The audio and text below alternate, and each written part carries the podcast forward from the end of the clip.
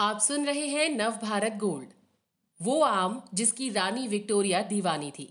आज भारत में आम की डेढ़ हज़ार से अधिक किस्में हैं, लेकिन इनमें से कुछ गायब हो गई, जिसके दीवाने मुगल बादशाह और ब्रिटेन की महारानी तक थी।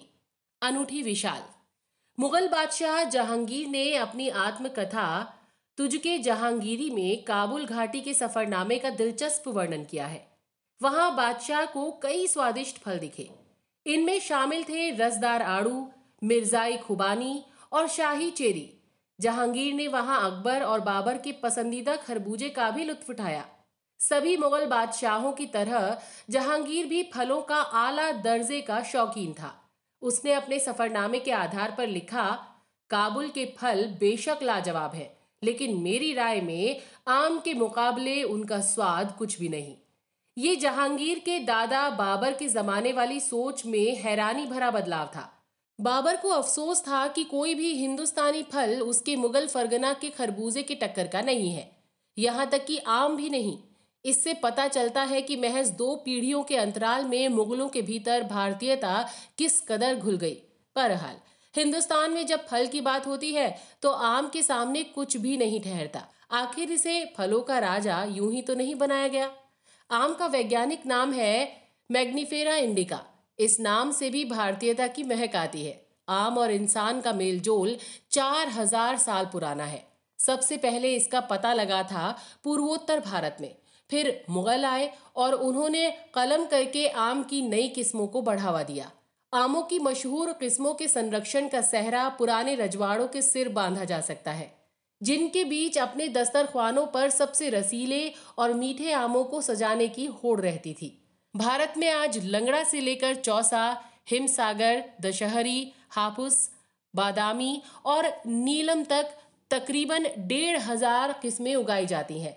आम की कुल पैदावार में भारत की अकेले हिस्सेदारी लगभग 40 फ़ीसदी है। असल में आम हिंदुस्तानी संस्कृति में इस कदर घुल गया है कि मांगलिक मौकों पर इसके शुभ पत्तों को द्वार पर टांगा जाता है अतिथि का स्वागत करने के लिए। आर्ट की दुनिया में भी आम की डिज़ाइन का खूब बोलबाला है। कालिदास की कविता में आम के बोर या मंजरी का बड़ा ही मनमोहक प्रसंग है। सही मायनों में कहा जाए तो मैंगो कल्चर भारत का सबसे पुराना तोहफा है, जो इसने बाकी दुनिया को दिया। बौद्ध भिक्षु आम के पौधे लेकर दक्षिण पूर्व एशिया में गए। पुर्तगालियों ने इसे भारत से लेकर अफ्रीका और दक्षिण अमेरिका में फैलाया। दुनिया के सभी हिस्सों में आम की नई किस्में भारतीय पौधों से ही निकली हैं। आम से कई पकवान भी बनते हैं, जैसे कि कलिया आंबा। इसमें मांस को आम के साथ पकाया जाता है। अमरस का पूड़ी के साथ लुत्फ उठाते हैं। फिर गर्मी के मौसम में राहत पहुँचाने वाला पन्ना है। लेकिन आम खाने का असली मज़ा तो सिर्फ़ आम खाने में ही आता है। इसके सामने आम से बने सारे पकवान फीके हैं। उत्तर भारत में आम के सीज़न की शुरुआत होती है चूसिया वैरायटी से। पेड़ों पर पकने के बाद इन्हें तोड़ा जाता है। फिर पानी की बाल्टी में डालते हैं ठंडा होने के लिए। इसके बाद शुरू होती है आम की पार्टी। इसमें हर कोई आम का छिलका उतारे बिना उसका लुत्फ उठाता है। बनारस में मशहूर कुछ कहानियों की माने तो लंगड़ा आम को एक अपाहिज माली ने कलम किया था। ये पूर्वी यूपी और उससे सटे इलाकों की सबसे पसंदीदा किस्म है। मलिहाबाद के बगानों में होने वाला दशहरी लखनऊ के नवाबों की खास पसंद हुआ करता था। अब तो गुजरात के बागानों में दशहरी होने लगे हैं, लेकिन मलिहाबाद के आमों की बात ही कुछ और है। पश्चिम बंगाल में नवाबों की राजधानी रहा, मुर्शिदाबाद अब पूर्वी भारत में आमों की राजधानी है। यहाँ आमों का बाग नवाब मुर्शिद कुली खान ने लगाया था, जो अब आमों की अलग अलग किस्मों से गुलजार रहते हैं।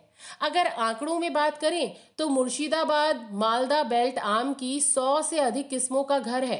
कई किस्मों की मिठास के आगे तो चीनी भी फेल है। इनमें हिमसागर, चंपा और भबानी शामिल हैं। जिन्हें बंगाल के बाहर कम ही लोग जानते होंगे। 19वीं सदी में विकसित हुई आम की एक अनूठी किस्म है अनारस।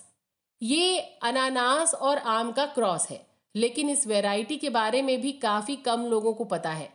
अब शहरों में अधिकांश लोगों को लगता है कि रत्नागिरी का हापुस सबसे प्रतिष्ठित आम है। हापुस यानी अल्फांजो आम ज़्यादातर निर्यात होता है और इसका दाम भी दूसरी किस्मों के मुकाबले अधिक है। लेकिन असल में हापुस के प्रतिष्ठित होने से पहले आमों के कद्रदान क्षेत्रीय किस्सों को भी बराबरी की नज़र से देखते थे। दक्षिण भारत में आज नीलम सबसे लोकप्रिय किस्मों में से एक है। इसका दुबई और दक्षिण पूर्व एशिया में जमकर निर्यात होता है। दक्कन में हैदराबाद के नवाब आज़म खान के किस्म में एक किस्म उगाई थी। आज़म अस समर, ये अब विलुप्त किस्मों में से एक है। आज़म अस समर दिखने में कुछ खास नहीं था, लेकिन इसका वज़न काफ़ी ज़्यादा था। और स्वाद की तो पूछिए मत। बस इतना समझ लीजिए कि ये रानी विक्टोरिया का पसंदीदा फल था। निज़ाम का परिवार हर साल इसे ब्रिटिश राजघरानों को भेजता था। आम की एक दुर्लभ किस्म विलुप्त हो चुकी है। इसका नाम था जहांगीर। ये देखने में छोटा था, पकने के बाद भी हरा रहता, लेकिन इसकी मिठास बेजोड़ थी। ये जहांगीर का पसंदीदा दक्कनी आम था। उस जहांगीर का जिसने आम के बागानों को देश के हर हिस्से में बढ़ावा दिया, जो आम के प्रति दीवानगी ज़ाहिर करने वाला पहला मुगल था।